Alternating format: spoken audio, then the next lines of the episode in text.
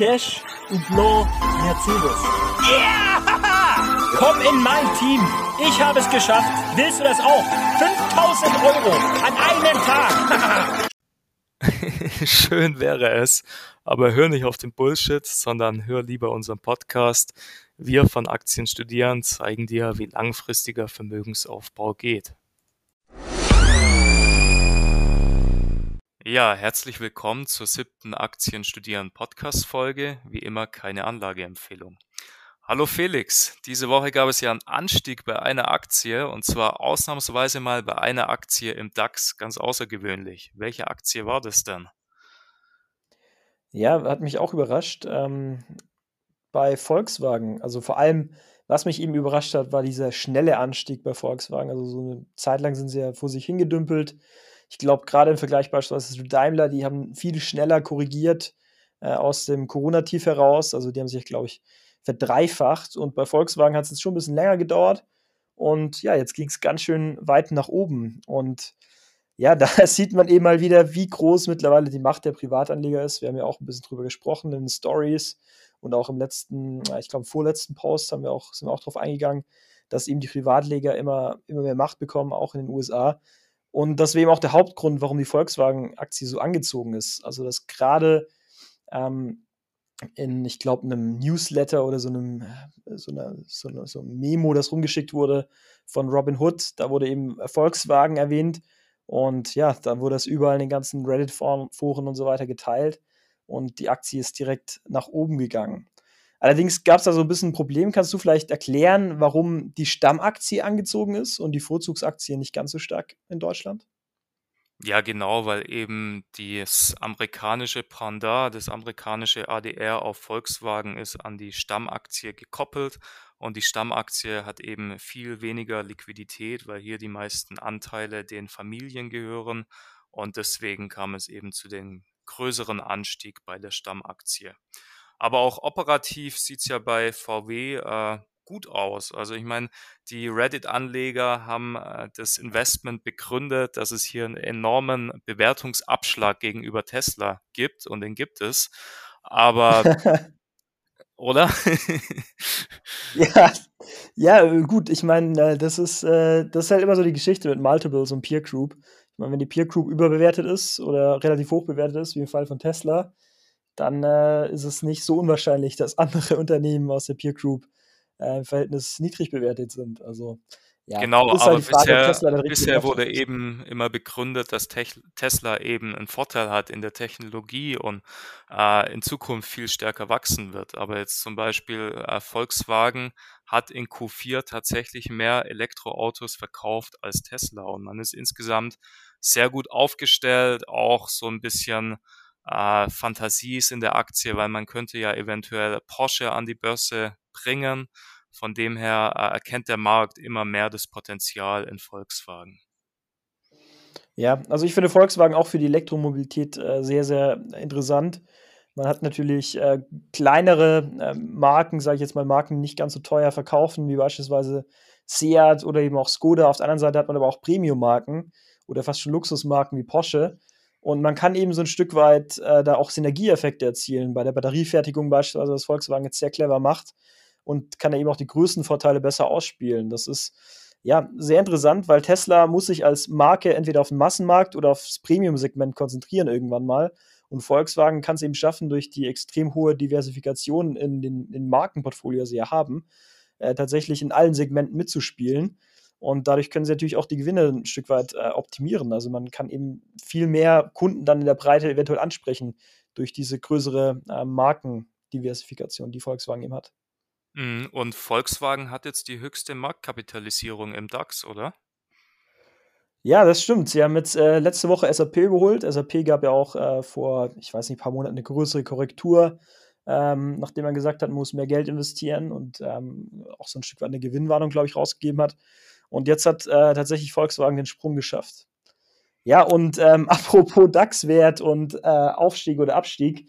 Ich glaube, es gab auch mal ein DAX-Unternehmen, das hieß Wirecard und da ging es ja diese Woche weiter mit dem Untersuchungsausschuss. Ähm, ja, finde ich persönlich äh, sehr unterhaltsam immer. Was war so dein Highlight beim Untersuchungsausschuss? Ja, unterhaltsam, aber auch schmerzhaft, wenn man sich an den 18. Juni letztes Jahr zurückerinnert, wo sich einfach Milliarden in Luft aufgelöst haben. Aber ja, das ist Vergangenheit und uns interessiert die Zukunft.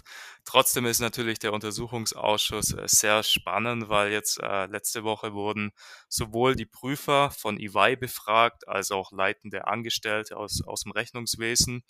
Zum Beispiel der Leiter des Rechnungswesens, der sitzt auch in U-Haft und er meint eben selbst, er wusste von gar nichts. Er meint, er hat einen guten Job gemacht. Aber ja, äh, als Außenstehender äh, sieht man das natürlich ganz anders. Ganz unterhaltsam fand ich, dass EY hat äh, die, die, den Vorstand, also Masalek und Braun, am 16. Juni informiert, dass eben 1,9 Milliarden äh, fehlen. Und äh, die Reaktion fand ich dann doch sehr unterhaltsam. Und zwar meinte der Markus Braun, er hat gesagt, Sie glauben doch nicht, dass ich mir zwei Milliarden Euro stehlen lasse. Der Masterleg war da ein bisschen ja, trockener oder wie, wie man das auch immer nennen mag. Der hat einfach gemeint, das ist unerfreulich. Also es ist wirklich äh, Comedians, würde ich sagen, sind die zwei, oder? Ja, es ist äh, definitiv Filmmaterial. Ich glaube, jetzt kommt ja auch bald ähm, eine Doku dazu raus, wenn mich nicht alles täuscht, oder? Also ich glaube bei Dreisat oder so, da, das wurde, glaube ich, verfilmt. Ähm, äh, der Wirecard-Skandal, ich bin mir nicht mehr ganz sicher. Ich meine, es gab ja vom ZDF schon eine Reportage-Doku über Wirecard, aber es soll ja auch, also es gibt, glaube ich, ist mehreres geplant. Soll ja, glaube ich, sogar ein Spielfilm oder sowas sein. Ja, ich werde auf jeden Fall ins Kino gehen, wenn es äh, dann bald wieder möglich ist. Ist ja bei uns sogar in der Region möglich. Also in Tübingen ist ja jetzt Pilotstadt, da kann man, glaube ich, sogar wieder ins Kino gehen. Aber mal schauen, ob da der Wirecard-Film dann kommt. Nee, ich habe noch eine Story gelesen ähm, im, im Kapital und da wurde auch nochmal zusammengefasst, auch die ganzen Kontakte von Marsalek, ähm, der dann halt auch Witze gemacht hat, ob er dann bei Putin anrufen soll, damit er dann äh, irgendwelche Belege hinterreicht oder um auch nachzuweisen, dass er entsprechende Kontakte hat zu Söldnertruppen in Russland. Also ganz, ganz dubios, auch was für Kontakte er schon hatte, während er bei Wirecard gearbeitet hat. Und das war ja auch bekannt. Und dann natürlich auch, ähm, also was er dann abgezogen hat für eine Show. Also er hat ja auch zur Staatsanwaltschaft damals gesagt, als die Sache mit Financial Times rauskam, ähm, ist er quasi schneller noch zur Staatsanwaltschaft in München und hat gesagt, sie werden erpresst. Und äh, dadurch haben sie es wirklich geschafft, also die Financial Times in ein schlechtes Licht zu rücken. Und das war ja auch eine lange in der deutschen Medienlandschaft, wo die Financial Times ja schlecht dargestellt und man hat eben gesagt, ähm, das sind eigentlich die Bösen, die arbeiten zusammen mit Hedgefonds. Und auch der ähm, Journalist von der äh, Financial Times, der diese ganze Aufklärungsarbeit geleistet hat, was ja eigentlich unglaublich ist, der wurde dann also ein Stück weit als korrupt dargestellt. Das ist eigentlich wirklich eine große Leistung, muss man sagen, dass man da die ganze ähm, ich sag mal, deutsche Öffentlichkeit so für sich einnehmen konnte. Und das war wirklich ein, ein Stück weit ein Meisterstück, was da Jan Masalek dann auch äh, abgezogen hat. Unglaublich. Und auch unglaublich ist natürlich, dass die Prüfer EY das Ganze nicht äh, früher feststellen konnten. Es gab jetzt diese Woche sogar News, dass behauptet wird, dass EY die Erteilung des Testats, die hatten wirklich vor, den Abschluss zu testieren, an das Stoppen der Sonderprüfung von KPMG zur Bedingung gemacht hat. EY meint jetzt aber hier, es war ein Missverständnis im, mit dem Aufsichtsrat. Aber ja, die juristische Bewertung liegt letztendlich bei den Gerichten. Für uns ist das Ganze Vergangenheit. Aber man muss auch nochmal sagen, äh, der Fall hat ganz klar gezeigt, dass wir in Deutschland Aufholpotenzial haben bei vielen Institutionen wie der BaFin, wie äh, der deutschen Prüfstelle für Rechnungslegung, der APAS, weil die haben alle genauso versagt und man äh, stellt jetzt auch so ein bisschen fest, auch wenn man das Ganze mit einem politischen Auge betrachtet, dass die Politiker hier natürlich versuchen, von sich und von ihren Institutionen abzulenken und eher auf äh, die ehemaligen Mitarbeiter als auch auf die Prüfer versuchen äh, einzuhauen. Ja, aber ich finde auch nochmal, um bei EY zu bleiben, also es ist ja schon eigentlich äh, absurd, also dass man da über mehrere Jahre ähm, diese, äh, diese ähm, Jahresabschlüsse testiert hat. Und man hatte ja, glaube ich, schon eine gewisse Vorahnung auch bei EY. Ähm, deswegen ist das Ganze, glaube ich, noch äh, ja, so ein bisschen, bisschen spannend, wie sich es entwickelt. Auch für die Privatanleger, natürlich auch für uns, für Aktien studieren, für unser Portfolio, wann er investiert. Vielleicht kriegen wir dann sogar noch Geld von EY, wenn es gut läuft wenn sie tatsächlich ähm, Schuld zugesprochen bekommen im Gericht. ja, sind wir auf jeden Fall gespannt. Was ich auch noch beunruhigend fand, war der Satz, dass äh, der Satz von EY, dass sie nicht garantieren können, dass ein Fall wie äh, Wirecard in der Zukunft nochmal vorkommt. Das ist eigentlich ja unglaublich. Man sagt ja eigentlich, man macht keinen Fehler zweimal. Ähm, das, äh, also es beunruhigt mich stark, dass man das nicht garantieren kann, dass es in Zukunft nicht mehr vorkommt. Weil an ihrer Stelle würde ich jetzt erstmal alle Mandate nochmal durchschauen und schauen, wo gibt es Verdachtsfälle und würde dem auch entsprechend nachgehen. Also das ja, das hat mich ein bisschen ja, aber Felix, ich denke, das, das macht EY auf jeden Fall und die machen grundsätzlich auch einen sehr guten Job. Aber wenn einfach zu viel kriminelle Energie in so einem Unternehmen steckt, dann wird es auch für die Prüfer schwierig. Und ja, letztendlich gilt es zu beurteilen, ob die Prüfer eben fahrlässig oder mit Vorsatz gehandelt haben. Ich denke, letzteres ist eher auszuschließen, aber wie gesagt, das werden die Gerichte feststellen. Ja, nee, ich meine, du hast ja auch positiven Erfahrungen gemacht mit EY. Ich meine, du hast ja, glaube ich, dein Praktikum dort gemacht, oder? Ja, genau. ja, okay, dann belassen wir es dabei und gehen mal wieder in die USA. Ähm, in den USA gibt es jetzt den Stimulus, das Riesen-Fettpaket. Ähm, und die Fed hat jetzt allerdings auch ähm, Gegenteiliges äh, beschlossen. Also, sorry, es war nicht das Fettpaket, es war natürlich ein Paket der das von der Regierung bewilligt wurde. Aber die Fed äh, betreibt auch sehr viele ähm, Quantitative Easing-Maßnahmen, man schüttet sehr viel Geld aus und man hat das jetzt so ein bisschen begrenzt. Äh, kannst du noch mal erklären, was genau da passiert ist, Simon, in den USA? Ja, genau. Und zwar hat die Fed die Kapitalanforderungen an die Banken geändert. Und zwar grundsätzlich kaufen Banken ja auch Staatsanleihen. Und normalerweise, wenn Banken etwas kaufen, müssen sie Geld bei der Fed hinterlegen. Allerdings äh, wurde jetzt äh, ne, gab es eine Sonderregel, dass man das eben nicht machen muss bei US-Staatsanleihen. Die wurde jetzt aber zum 31. März aufgehoben. Und das heißt natürlich, dass äh, die Großbanken ihren äh, Staatsanleihenanteil reduzieren, dass die die reduzieren müssen. Und das hat dann natürlich auch wiederum Folgen auf die Renditen der Staatsanleihen, was dann auch wiederum auf die Aktien Auswirkungen hat. Und zwar bedeutet es grundsätzlich eben, dass die Renditen der Staatsanleihen steigen werden und es ist dann wieder mehr Gegenwind für ähm, eben hochbewertete Aktien, weil ähm, Gewinne in der Zukunft eben dann wieder weniger wert sind, weil die dann natürlich mit einem höheren Zinssatz äh, dis diskontiert werden müssen. Ja, sehr schön erklärt, Simon. Ähm, Apropos Unternehmen mit einer hohen Bewertung und vielen zukünftigen Gewinnen. Wir haben jetzt diese Woche unseren ersten ja, Kauf im Wikifolio getätigt. Wir arbeiten jetzt auch daran, das Ganze zu veröffentlichen. Und ähm, für alle Interessenten, wir werden das auch nochmal äh, teilen bei uns im, ähm, im, Feed auf Instagram. Und ja, wir wollen jetzt starten mit einem Moonshot-Depot auf Wikifolio und haben jetzt tatsächlich den ersten Wert gekauft. Das ist Quantafuel. Ähm, ja, Quantafuel ist ein super spannendes Unternehmen. Simon, kannst du uns mal so ein bisschen erklären, woher kommt Quantafuel und wie sieht das Geschäftsmodell ungefähr aus? Ja, gerne. Also gegründet wurde Quantafuel 2007. Dann hat man tatsächlich 13 Jahre lang geforscht und ging 2020 mit seinem Produkt an den Markt. Und seit Februar 2020 ist man auch an der Börse. Man hat seinen Sitz in Oslo und das Geschäftsmodell, sage ich mal in drei Worten einfach erklärt, ist die Umwandlung von Kunststoffabfällen in Rohstoffe, in wiederverwertbare Rohstoffe. Aktuell hat man eine Market Cap von 640 Millionen, 65 Mitarbeiter und äh, mitgrößter Investor ist die BASF, die über 6% halten. Ja, das ist schon mal sehr interessant. Ich denke mal, eine Sache, die man vielleicht erwähnen muss, was Quantafuel eben auch von vielen ähm, anderen Unternehmen unterscheidet in dem Bereich Rohstoffrecycling. Also grundsätzlich ist es üblich bisher in Europa beim Thema Plastik, dass gerade mal 30 Prozent tatsächlich recycelt werden. Und was wirklich noch viel verheerender eigentlich ist, dass äh, der Großteil von den Plastikabfällen in Europa wird in Drittstaaten ausgeführt. Ähm, aus dem Grund ist die Idee, die Quantafuel eben hat, ähm, sehr, sehr wichtig, weil Plastik eben auch neben, ähm, neben dem Klimawandel eigentlich das größte Umweltproblem aktuell ist.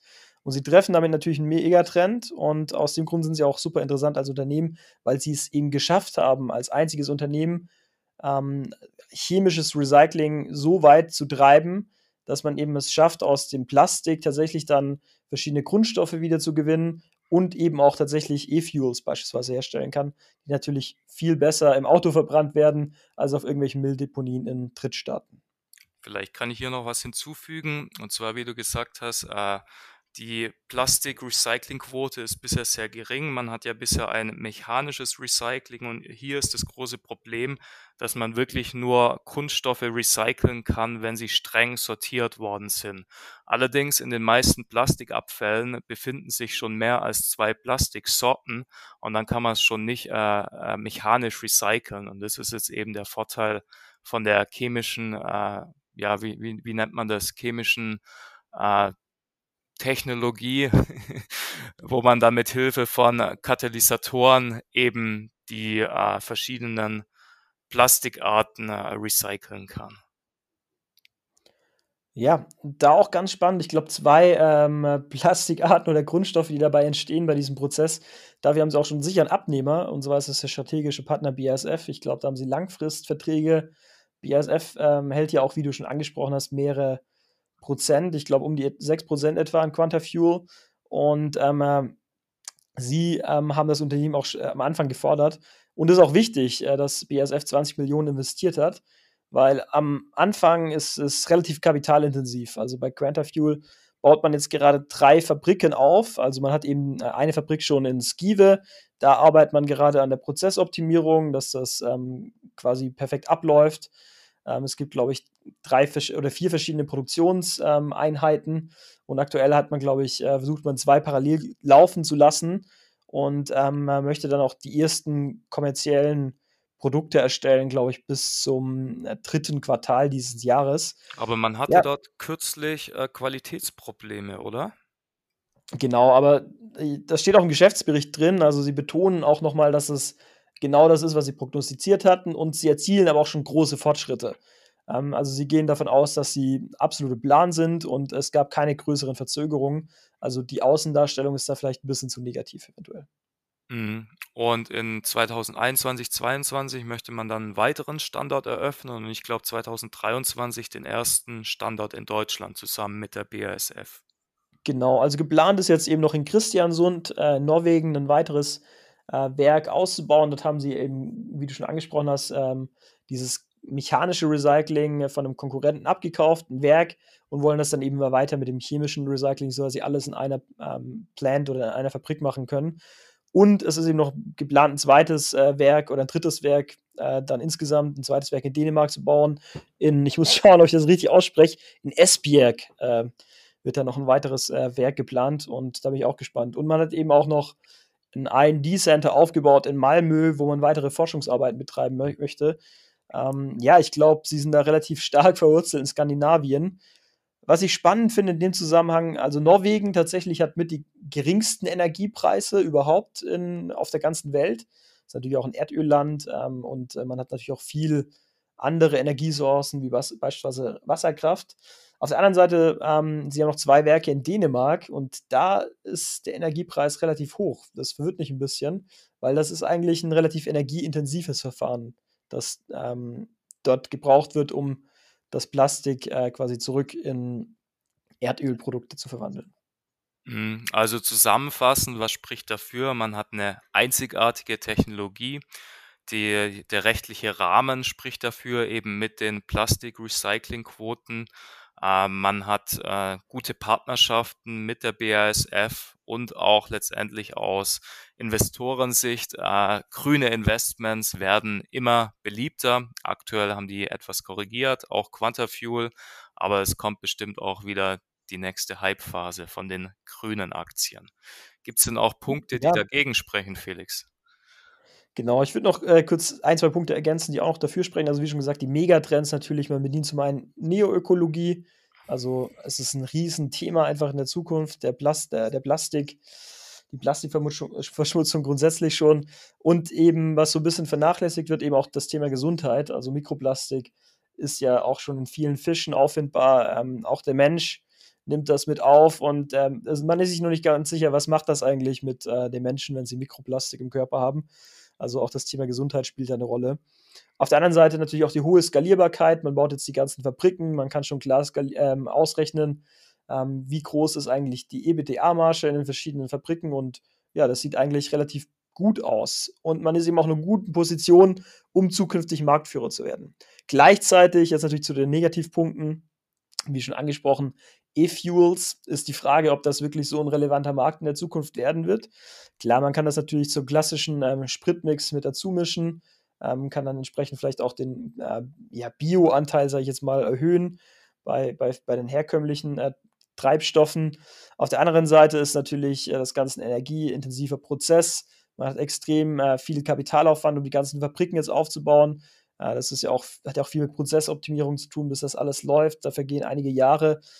Ähm, ja, und aktuell ist man natürlich auch defizitär. Also man hat äh, letztes Jahr deutlich mehr ausgegeben. Also ich glaube knapp 20 Millionen Investitionen und der Umsatz war etwa eine Million. Das ist natürlich, ähm, ja, das geht natürlich nur mit Fremdkapital.